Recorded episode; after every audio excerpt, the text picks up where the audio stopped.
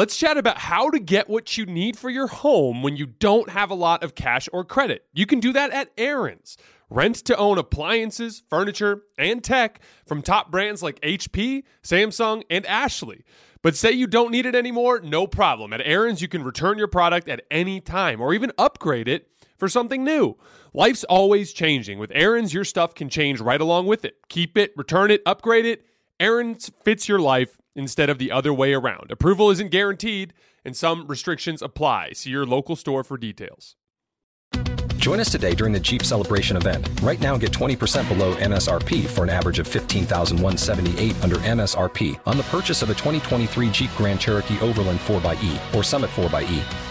Not compatible with lease offers or with any other consumer incentive offers. 15,178 average based on 20% below average MSRP from all 2023 Grand Cherokee Overland 4xE and Summit 4xE models in dealer stock. Residency restrictions apply. Take retail delivery from dealer stock by 4 1. Jeep is a registered trademark. Welcome to 500 Greatest Songs, a podcast based on Rolling Stone's hugely popular, influential, and sometimes controversial list. I'm Brittany Spanos. And I'm Rob Sheffield. We're here to shed light on the greatest songs ever made and discover what makes them so great. From classics like Fleetwood Mac's Dreams to the Ronettes' Be My Baby, and modern day classics like The Killer's Mr. Brightside. Listen to Rolling Stone's 500 Greatest Songs on the iHeartRadio app, Apple Podcasts, or wherever you get your podcasts the volume.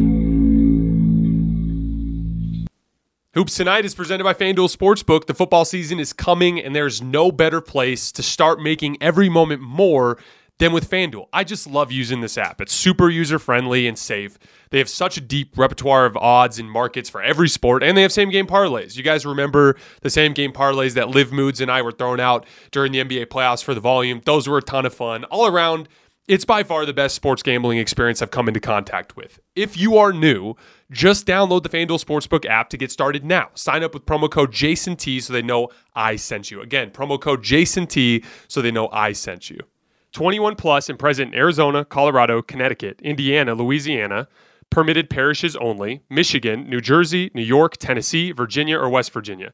First online real money wager only. Refund issued as non withdrawable site credit that expires in 14 days. Restrictions apply. See terms at sportsbook.fanduel.com. Gambling problem? Call 1 800 NEXT STEP or text NEXT STEP to 53342 in Arizona. 1 888 789 7777 or visit ccpg.org slash chat in Connecticut. 1-800-GAMBLER or visit fanduel.com slash RG in Colorado, Indiana, New Jersey, and Virginia. 1-877-770-STOP in Louisiana. 1-800-270-7117 for confidential help in Michigan. 1-877-8 Hope NY or text Hope NY to 467369 in New York. In Tennessee Redline, dial 1 800 889 9789 in Tennessee. Visit www.1800gambler.net in West Virginia.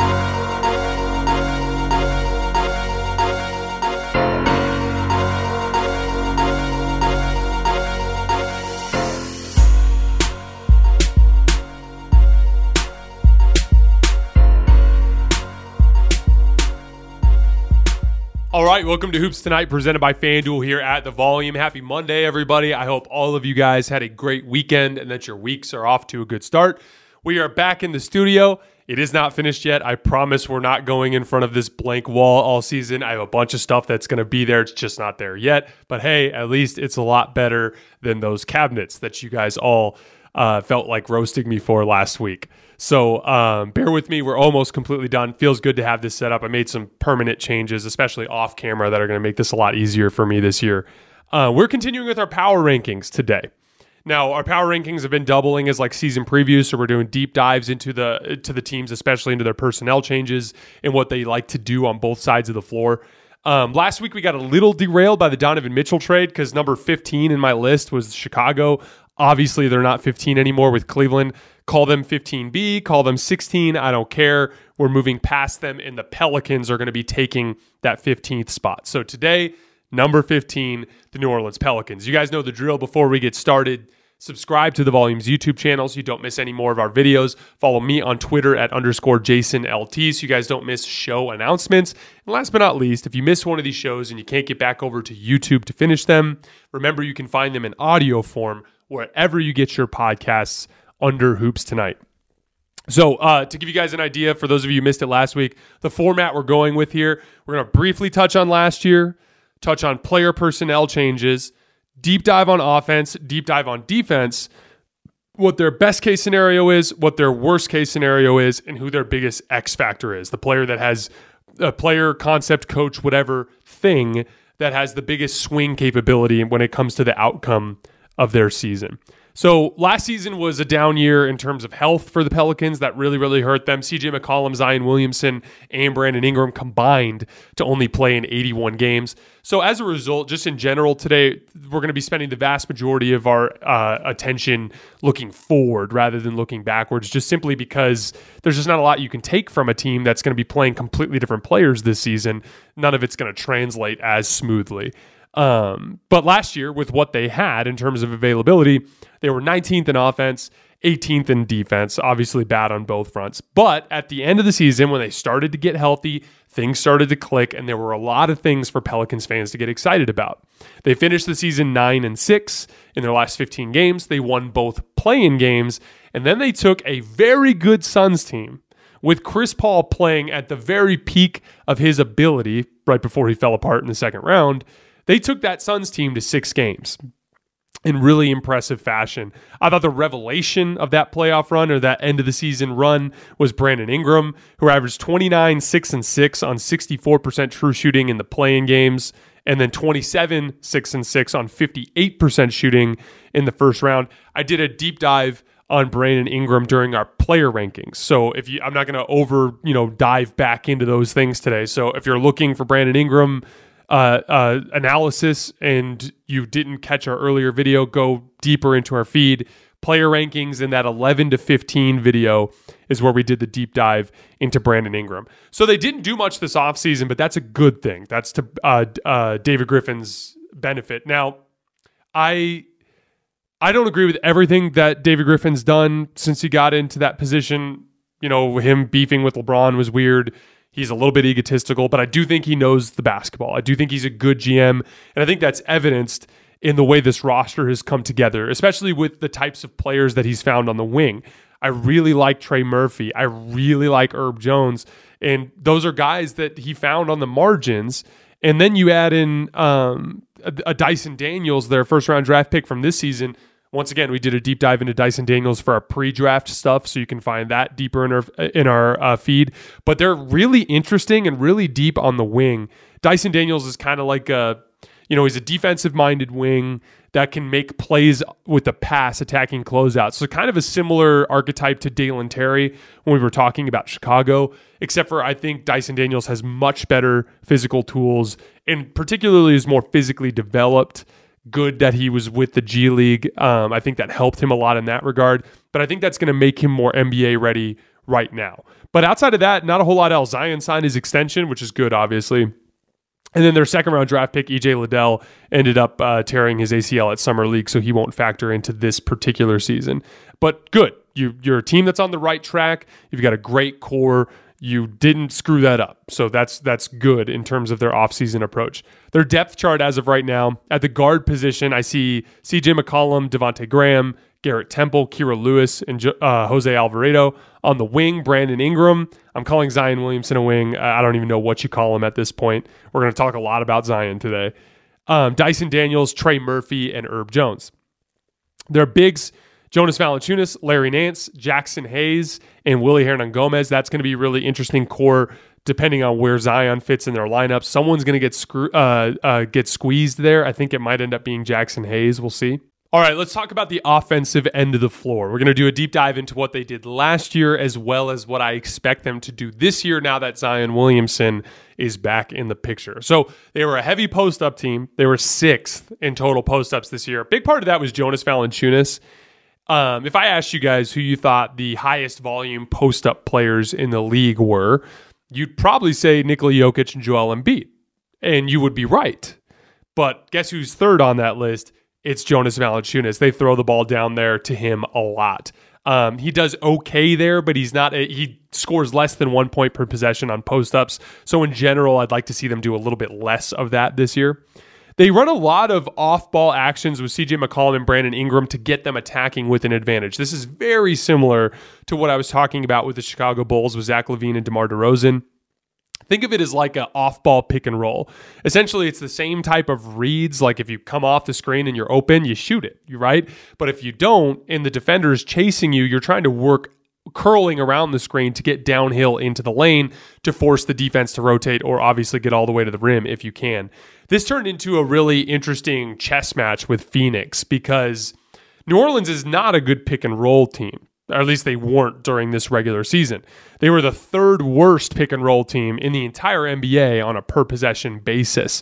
So essentially, Monty Williams wanted to take New Orleans out of their uh, off ball actions and force them to run more heliocentric style with CJ McCollum and Brandon Ingram attacking with a live dribble out of pick and roll. So what he did was he straight up top-sided on Brandon Ingram and CJ McCollum. So he'd have Jae Crowder and Mikal Bridges position themselves like backside to half court in the way of Brandon and CJ where they were trying to come off their screens. Kind of like straight up giving a backdoor cut if they wanted to, but just trying to disrupt that initial attack in their offense. I thought it was a really smart strategy for Monty Williams.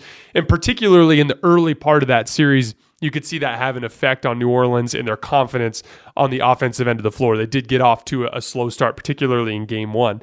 Um, the interesting dynamic there, though, was even though in the regular season, the Pelicans averaged 0.8 points per pick and roll possession, which again was third worst in the entire league. They bumped that up to one point per possession, which is solid against the Suns. A huge part of that was Jose Alvarado played extremely well. Devonte Graham played extremely well coming off the bench, and CJ McCollum is one of the better pick and roll players in the league as well. I don't want to do uh, talk about it too much further again because, like I said, I did a deep dive into this for the player rankings. But Brandon Ingram passing out of high pick and roll was amazing to watch in this particular playoff run. He already is seeing the floor and passing at a higher level than a lot of his peers at that position around the league. He's huge, so he can see the floor well. He's got these long arms, so he can make these like slingshot, like catapult passes across the court to the weak side corner. Just, just really high level stuff from him. It was a huge part of why I had him as high in my player rankings as I did what was the interesting chess match of that series was Phoenix turning New Orleans into a pick and roll team, even though they didn't want to be, and then them succeeding anyway because they had four ball handlers who all did well in pick and roll in that series. Um, CJ McCollum was the eighth best pick and roll player in the league last year to run at least 300 pick and rolls in the regular season. Obviously, he did well in that playoff series as well. Didn't shoot the ball as well as he'd like, but he's a guy that's going to generate quality offense there. Um, the interesting thing, I wanted to talk a little bit about CJ. CJ is a really interesting player because he's not a fantastic athlete at the shooting guard position, but he does a really, really good job of protecting the basketball with a live dribble. And this is something that I talk about a lot with young players. How many times, either as a young player, have you seen this or have you done it yourself where you're dribbling in front of somebody and you try to do a crossover dribble in front of your body and the defender just kind of reaches their hands out and pokes it away from you? And you can't figure out how they sat on it. You can't figure out how they got to it, but they got to it. Now they're running the other way for a layup. It happens a lot. And with the kids that I coach, I always tell them the same thing. Like when you have distance between you and the defender in front of you, you can do things like crossover dribbles. But specifically, when you're uh, uh, like up close and personal with a defensive player who has his hand out and is trying to disrupt your dribble, you need to protect the basketball. And the easiest way to do that is to dribble between your legs. You have to take long lunging steps and protect the basketball by dribbling between your legs. CJ McCollum, the vast majority of his dribble combinations are done between his legs to protect the basketball. The other thing that he does really well is called snaking the pick and roll. Essentially, imagine it like this if a guard is chasing you over the top of the screen, one of the easiest ways to make it harder for him to actually get over the screen is to make him navigate around the screen for longer. So if you come around the screen to the right and then you immediately snake back to the left side of the floor, that guard has a harder time navigating. It's like him trying to go around a roundabout, as you can imagine. Um, CJ McCollum snakes the pick and roll extremely well. He's also a great pull up jump shooter. He took 11 pull up jump shots per game in this regular season and made them at a 51% effective field goal percentage. That's field goal percentage weighted for three point shots. He also averaged five assists per game. So just having a, a couple of really high end pick and roll ball handlers and Brandon Ingram and CJ McCollum made that interesting. And then with Jose Alvarado and Devonte Graham playing well off the bench, they were able to hang with a really, really good team in Phoenix. Valanciunas was the was the what I thought was the most interesting kind of conundrum that the Pelicans found themselves in in that Phoenix series. So to give you an idea, in 175 minutes with him on the floor against Phoenix, they were minus 15. In 130 113 minutes with him off, they were plus 6. And specifically on the defensive end of the floor, they were 11.7 points better with him off the floor. And it's the classic bigs versus perimeter players debate that I'm always having with you guys on the show. Um, Valanciunas brings a ton of things to the table as a dominant big man. He is an outstanding offensive rebounder in the NBA. He's pretty solid in the short roll. So when he catches the ball in pick and roll in the middle of the floor, he's good at making reads to his teammates, lob passes to someone cutting back door, hitting shooters in the corner. He's got like a really kind of janky looking kind of like push shot or floater in the lane that he makes quite a bit. And then obviously, high volume post up guy that succeeds. He averaged 0.98 points per possession in post ups. So he does all these things that help you, right? Obviously, if he's standing right underneath the basket and somebody tries to score over him, he can bother them with the length. But because he's a slow footed big, he hurts you in all these other areas of the game. He got absolutely destroyed in pick and roll by the Phoenix Suns. That's a huge part of why their defense was so bad with him on the floor. He's just too slow to be put in positions as a defender where he either needs to cover ground, meaning he's covering a perimeter player in open space, or in pick and roll where he's got to split the difference between multiple players being up on Chris Paul to dissuade the pull up while also getting back to dissuade the lob with DeAndre Ayton. He's just not really capable of doing that at an extremely high level. So, in general, even though he did all these good things, like once again, he destroyed Phoenix on the offensive glass. He scored the basketball around the rim. He did a lot of good things, but in the aggregate, when you factored in the things that he was hurting the team in as a defensive player in particular, and also with spacing, I didn't think it was actually a good arrangement. And they didn't do well with him on the floor against Phoenix. I think he's good to have on the roster. He can eat innings in the regular season, but in the playoffs moving forward, I'd like to see them favor Larry Nance at that five spot because of what he can do on the perimeter with his skill. He could shoot the ball and attack closeouts, things like that. And then on defense, he's a lot more mobile. You can use him in a drop coverage. He's not going to be a great drop coverage big, but he can do that. But in general, he can do the more versatile defensive stuff like switching and pick and roll or guarding in transition when he has to pick up a different man in transition. I just like Larry Nance a little bit better in that spot. And I don't think it was a coincidence that they played better with Larry Nance on the floor in this particular playoffs, uh, uh, playoff run. But when we're projecting forward for this Pelicans team, we have to factor in Zion Williamson. You know, this is the number one overall draft pick from a few years back. So, he's obviously going to be some type of focal point in the offense. And it's a different, everything is different than the last time he played. Not only was CJ McCollum not there, but the team is more serious.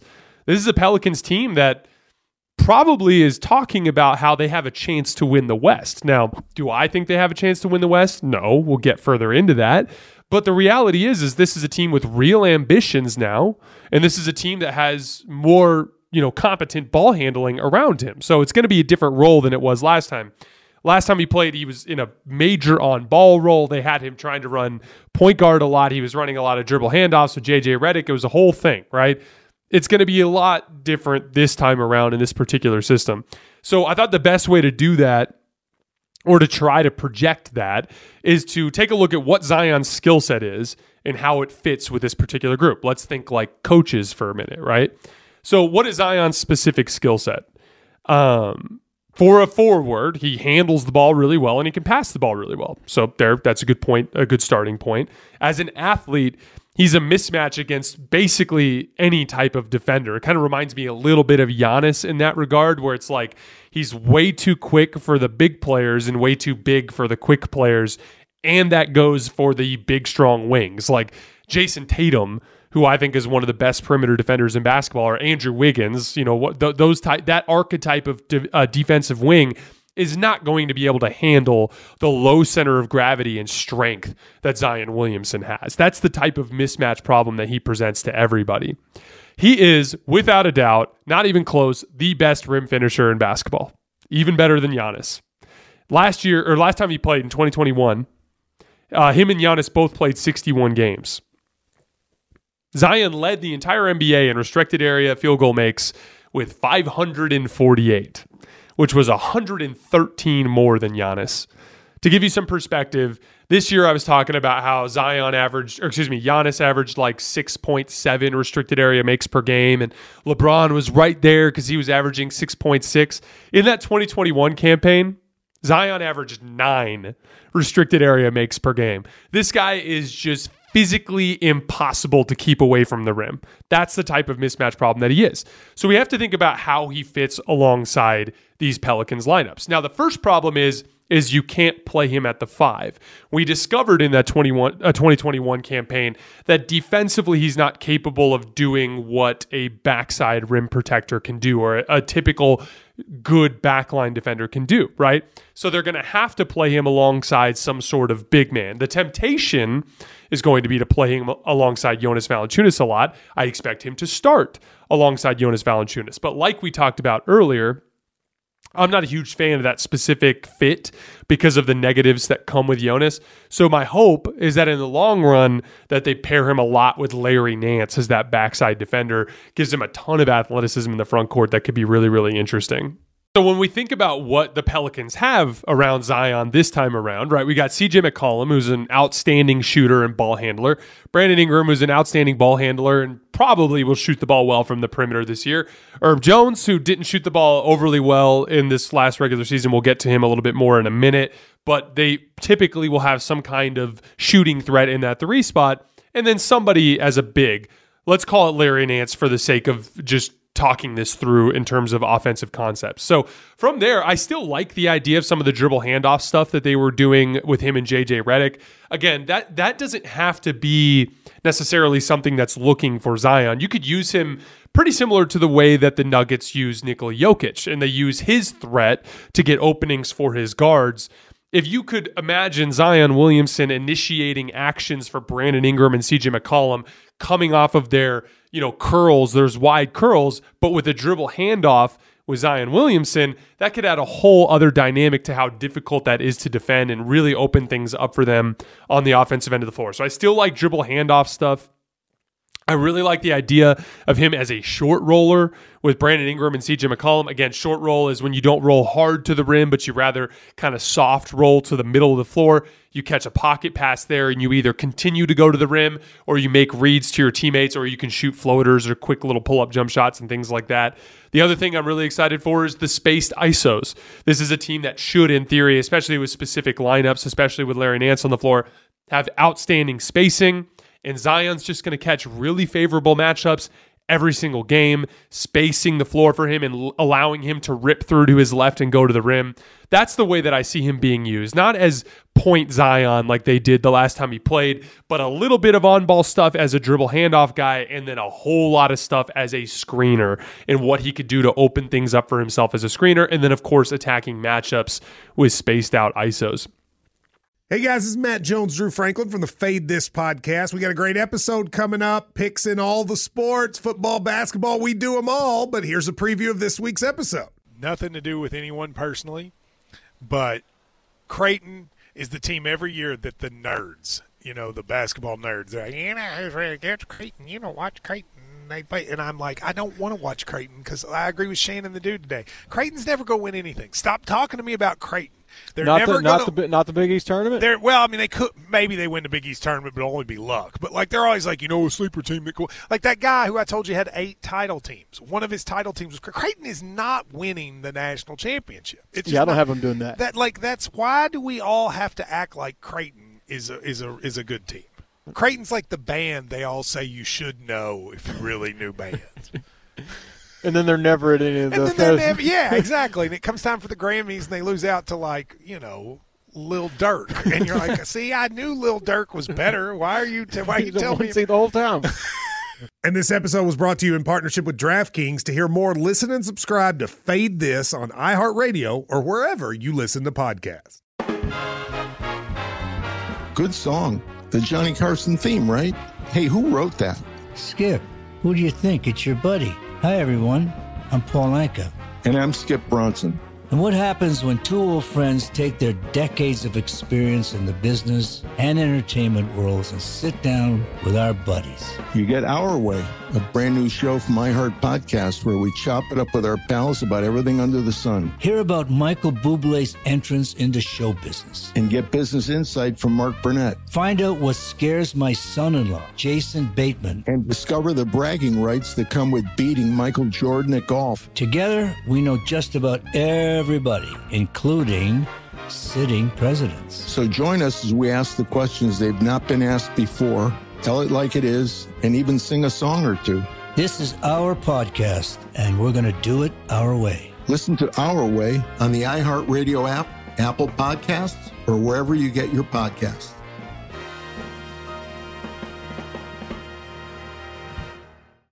I'm John Sipher. And I'm Jerry O'Shea. We spent over 30 years in the CIA uncovering global conspiracies. Conspiracies aren't just a theory to us, which is why we started our podcast, Mission Implausible. Everyone has questions about conspiracy theories, but with our background, we can actually answer those questions. We break open modern day conspiracies and tell you which elements may be the real deal. Like, did Bill Gates use COVID vaccines to microchip us all? We all do have tracking devices. Mm-hmm. We carry them around, we spend a lot of money on them. And what's actually on Hunter Biden's laptop? You are talking to the guy that has three of Hunter Biden's laptops and cell phone. And what did the deep state build under Denver Airport? Do you think there are secret bunkers? That's just on my list of questions I have about Jesse Ventura. It's our mission to get to the heart of these conspiracy theories and figure out the why, the how, and especially the if. Listen to Mission Implausible on the iHeartRadio app, Apple Podcasts, or wherever you get your podcasts.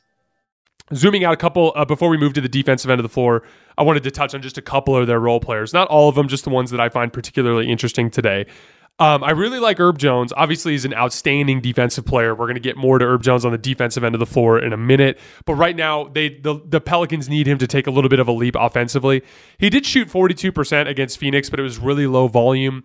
He's in general is a really low volume shooter and shoots about 33%. Obviously, he's young. Right now, his release is too slow, so he's too hesitant when he gets some shot. Like he just he doesn't have a quick enough trigger to make teams pay for guarding for not guarding him and he's not consistent enough as a shooter to make teams pay for not guarding him so that's the thing they're going to have to figure out Jose Alvarado is excellent pushing the pace for them. You can feel that energy change every time he checks into the game. He just likes to get going on a full run.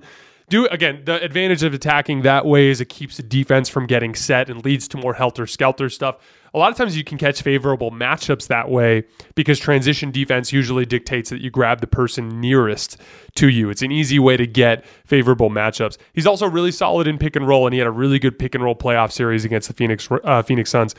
I really like Trey Murphy. He kind of fell out of the rotation against Phoenix, probably because Monty Williams doesn't trust him enough on the defensive end of the floor. But he does have the physical tools to be a good defensive player, so I'm hoping that he gets a bigger role this season.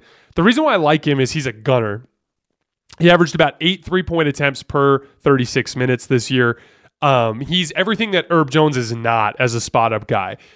Uh, hunts three point shots, has a quick release, you know, isn't bothered by mild contests, offers real floor spacing. He can even push that shot out to almost like 27, 28 feet comfortably. I really, really like what he could potentially be for them as a three and D guy. There's some potentially exciting stuff there too. You can start to imagine lineups with Brandon Ingram, Herb Jones, and Trey Murphy all on the floor together, and the type of length and versatility they could have on the defensive end of the floor if he takes a leap defensively. Jaxson Hayes is the interesting one. He's an outstanding athlete. He's a little bit out of control when you watch him play. A little bit of a bull of a, China, a bull in the china shop. Um, but I think his rotation spot is going to be the one that ends up getting squeezed with Zion returning. So let's move to the defensive end of the floor. So they were a bad defensive team last year. They ranked 18th, but health was a big factor in that. Um, they did have some interesting lineup data, though, that I think projects for what they could have in some specific scenarios on the defensive end of the floor. Their scheme is pretty consistent with what you see around the rest of the league. They run drop coverages with Jonas Valanciunas, chase shooters over the top of screens, and try to funnel things to Jonas in the paint. They do uh, um, a little bit of dropping with Nance as well, but he's a little bit more switchable. And then typically one through four, they switch just about everything that they can, which is to David Griffin's credit, they gave, uh, he came up with a roster with the right type of personnel to be able to do that type of switching. They were pretty damn good at defending the paint. They were pretty damn good in transition, and they were pretty damn good securing defensive rebounds. Those three areas in particular all point towards Willie Green, especially when you factor in that Jonas Valanciunas is not exactly the best rim protector in the NBA and that they don't necessarily have the best defensive personnel. It means they have a great help scheme that clogs the paint and makes it so that as a team they defend the painted area. Obviously, transition defense is big on attention to detail too. That's sprinting back and communicating and getting matched up. And then defensive rebounding, boxing out on every possession and having guys crash from the perimeter. That's all coaching. That's all attention to detail. And you know, the, there's a lot of attention in this particular team devoted towards the players for good reason, right? Like Brandon Ingram's a great player, CJ McCollum's a great player, Zion Williamson, Herb Jones has been the revelation this year, right? But Willie Green deserves a ton of credit for what he's done with this group and and the way that he's got them bought in and playing hard every single night and the defensive identity that he's built with this group. He deserves a lot of credit for that. They do err on the side of leaving shooters to help in the paint, though, and that was the weakness in their defense. They did allow the sixth most made threes and the fifth highest percentage in terms of their opponent's three point percentage. Herb Jones was the biggest bright spot on the defensive end of the floor last year. His role grew as the season progressed. By the end of the season, he was a huge minutes guy for them. He's a super disruptive perimeter defender, kind of Kawhi esque in the ability that he has, the, the natural knack he has to take the basketball away from ball handlers, uh, particularly with a live dribble. He had 130 steals last year, which was third in the entire NBA, which is insane for a young defensive wing like that. Um, in terms of technique, I think it's really fascinating because you know a lot of young players reach in on defense. That's to be expected. It's it's just kind of a bad basketball habit that a lot of young players have. And when I say reaching in, I mean lunging out of position. Like they will lunge forward to get the basketball and reach and in the process throw their entire body out of balance. And so, yeah, you might get the basketball every once in a while. You might force a turnover and you might be running the other way. But the rest of the time, if it's a competent ball handler you're guarding, they're just going to go right around you because now your body's out of position. And what what Herb Jones does so well, and it kind of reminds me of Kawhi, is he can be disruptive with his hands without getting his body out of whack. So he's not lunging, he's just putting his hands in places where the ball usually is while staying square with you and sliding with you. Obviously, it helps to have obscenely long arms to do that, but that, in terms of technique, is the way that Herb Jones can be disruptive without giving ground as a defensive player. When Brandon Ingram and Herb Jones shared the floor together last year, they had a 106.8 defensive rating, which is excellent. For perspective, Boston led the league last year as a team with a 106.2. Now, when you start messing with lineup data and that, it gets a little tricky, but that's just one qualifier. Just Brandon Ingram and Herb Jones together, they defended pretty damn well. And that's something that you can take as a huge positive looking forward. Brandon Ingram in general is going to be the main kind of like fulcrum for their defensive potential next year because he has shown a tendency throughout his career to give and eh, to have give and take in terms of his effort on that side of the floor. Obviously, his defensive potential is insanely high with his physical tools, but he can just be lazy sometimes. When, when he was in with the Lakers in Los Angeles, he defended extremely well, and then he went to New Orleans and took a bigger offensive role and kind of let go of the rope there. Had a pretty bad defensive season for the most part last year, but then was really good towards the end of the year, and particularly in that playoff run. So that potential versus reality thing with Brandon Ingram, whether or not it's the good defensive version of Brandon Ingram or the lazy one, that's going to be a huge indicator for them this season. Jose Alvarado is a really interesting defensive player too. Not just everyone will focus on the the famous videos of him sneaking up from behind and taking the ball away, but he's just downright disruptive even in the half court as well. He's he kind of reminds me of Patrick Beverley with his knack for freelancing, like randomly double teaming or randomly sneaking from one side of the floor to the other. The there there's just it's hard to explain. There's it, there's just like a, an instinct to it like a, a seeing things before they happen type of, of of basketball IQ thing that some defensive players have. And Jose Alvarado has that. And he's just got a knack for blowing up plays by freelancing. Some players freelance and it destroys everything for your defense. Russell Westbrook for instance will freelance and almost always get burned there are guys out there like Jose Alvarado, like Patrick Beverley, who can do a little bit more of that freelancing without getting in as much trouble for it. It's a timing thing, it's an instinct thing. I don't really have a better way of describing it. But when Jose Alvarado, Brandon Ingram, and Herb Jones were on the floor together last year, they had a defensive rating of 85.7. Now, it was in a pretty small sample size, only 46 minutes, but that's an interesting trio that I, I wouldn't mind seeing a little bit more this year. The key to them on the defensive end is going to be hiding Zion. Zion is a bad defensive player right now in just about every facet of, of the game. Uh, he's got bad instincts. Uh, his decision making in terms of when to help versus when to stay with his man is poor. He gets up out of his stance when he's off ball. You'll see this in film. You, instead of sitting in his defensive stance, he'll kind of stand upright, which just makes you take that extra second to squat down into your stance before you close out or before you go help. And as a result, that split second can cost you as a help defender. So those are just little discipline things he's going to have to get better. As a result, they're going to have to pair him with a solid backline defender, like we talked about on the offensive end of the floor. So he's going to have to be alongside Larry Nance or Jonas Valanciunas just to be, even be on the floor. I kind of prefer using him as like a wing defender in the sense that you kind of target him in, in, in a role where it's a little bit easier for him to make decisions. Like if he's in a primary backline role, he's going to have to make so many help and recover decisions over the course of the game that it's going to hurt your defense. But if he's in more of a backside help role where he's rotating as opposed to meeting people at the rim all game long, I think he'll have a little bit more success. Obviously, in the long run, you'd like to see him be some version of Draymond, but there's just so far for him to go to ever get to that level that I don't think it's safe to count on it at that point. My favorite lineup with this group right now is CJ McCollum, Herb Jones, Brandon Ingram, Larry Nance, and Zion. I think that gives you the flexibility to switch everything if you wanted to defensively. And then on the offensive end of the floor, you've got four guys that can knock down shots to put around Zion. You can use Zion as your primary screen and roll threat or as an isolation threat. That's the lineup that I like the most. Um, either way, regardless of everything that we said, their defensive ceiling is somewhat limited because of the fact that you have to play CJ McCollum and you have to play Zion Williamson because they're two of your three best players, right? So, because of that, naturally you're weak defensively at two spots on the perimeter. And then their two backline defenders, and Jonas Valanciunas and Larry Nance, are their screen and roll defenders. They're both okay. Neither of them are great defensively in that role. So when you've got a weak defensive front line and then you've got two weak links that need to play consistent minutes at the other four positions, there's just no universe where they're ever going to be an elite defensive team, like a defensive team that can lock in and get lots of stops in a row. That's just not going to be a thing that they're capable of. That puts a hard ceiling on them on that side of the floor, which inherently puts a hard ceiling on them in terms of their overall aspirations for this season. All right, let's take a look at the best case scenario for this Pelicans team. So, obviously, the best case scenario is Brandon Ingram and Zion both take leaps as defensive players, right? Brandon Ingram gets to what he's capable of being, which is an all defense level wing, and Zion Williamson just becomes a passable defensive player. CJ McCollum kind of is what he is, but maybe you can get him to buy in and commit on that end of the floor. Um, Herb Jones becomes a better shooter, thus being a more of a perimeter threat on the offensive end of the floor to make his value greater with what he does on the defensive end of the floor. He also needs to get a little bit better attacking closeouts.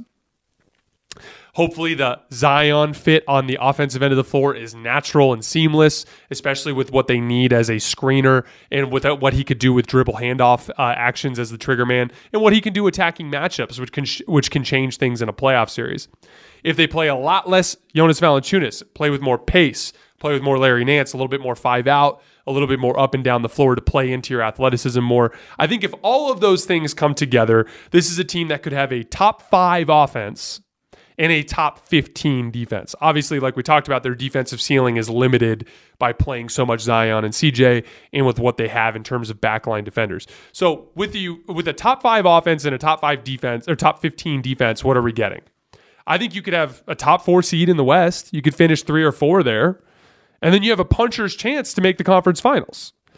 But do I don't think it's reasonable to believe that if Golden State was healthy or if the Clippers were healthy, that they would have any chance to win those series because both of those teams are every bit as good as what they can do on offense and significantly better on the defensive end of the floor.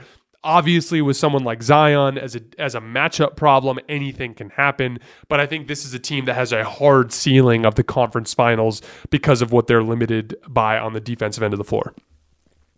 Obviously, their worst case scenario is injuries crop up again. Brandon Ingram, CJ McCollum, and Zion have all had in- uh, issues with injuries in the past. That lack of a defensive ceiling could end up biting them earlier than later.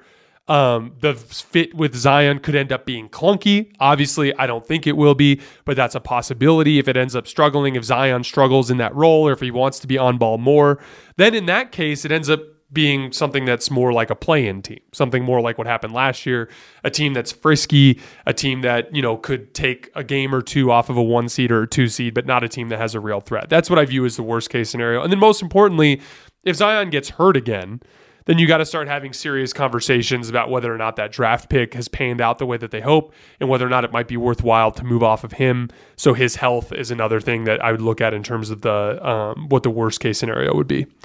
All right, last but not least, who's the biggest X factor on this team? I think it's Brandon Ingram. You know, in my player rankings, I put him as the 12th best player in the world. Now, that was probably a little high, and I was definitely I was definitely judging him based on what I think he can be a little bit more than what he has been based on what happened in that playoff series against Phoenix.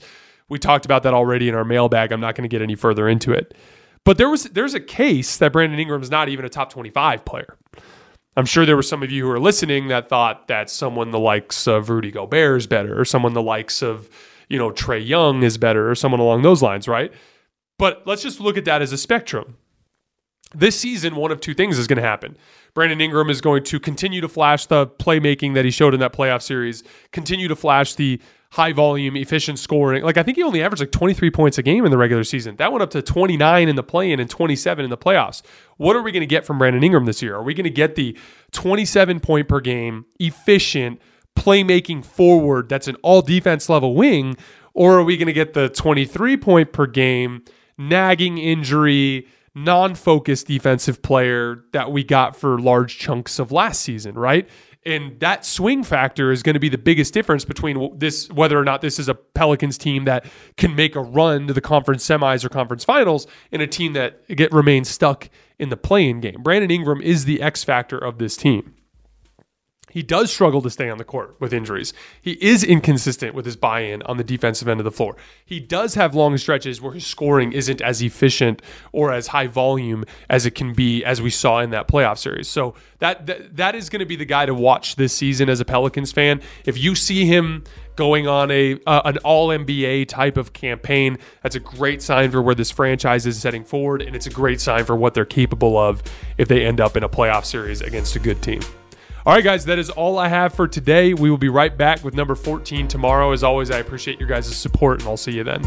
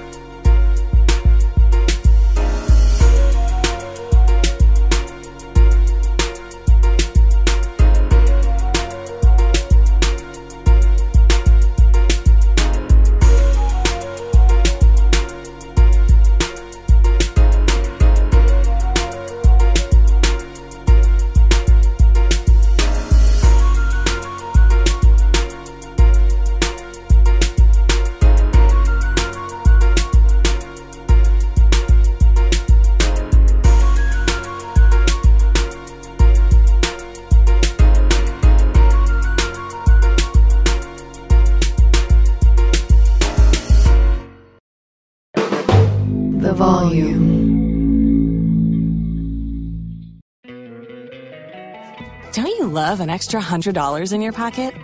Have a TurboTax expert file your taxes for you by March 31st to get $100 back instantly.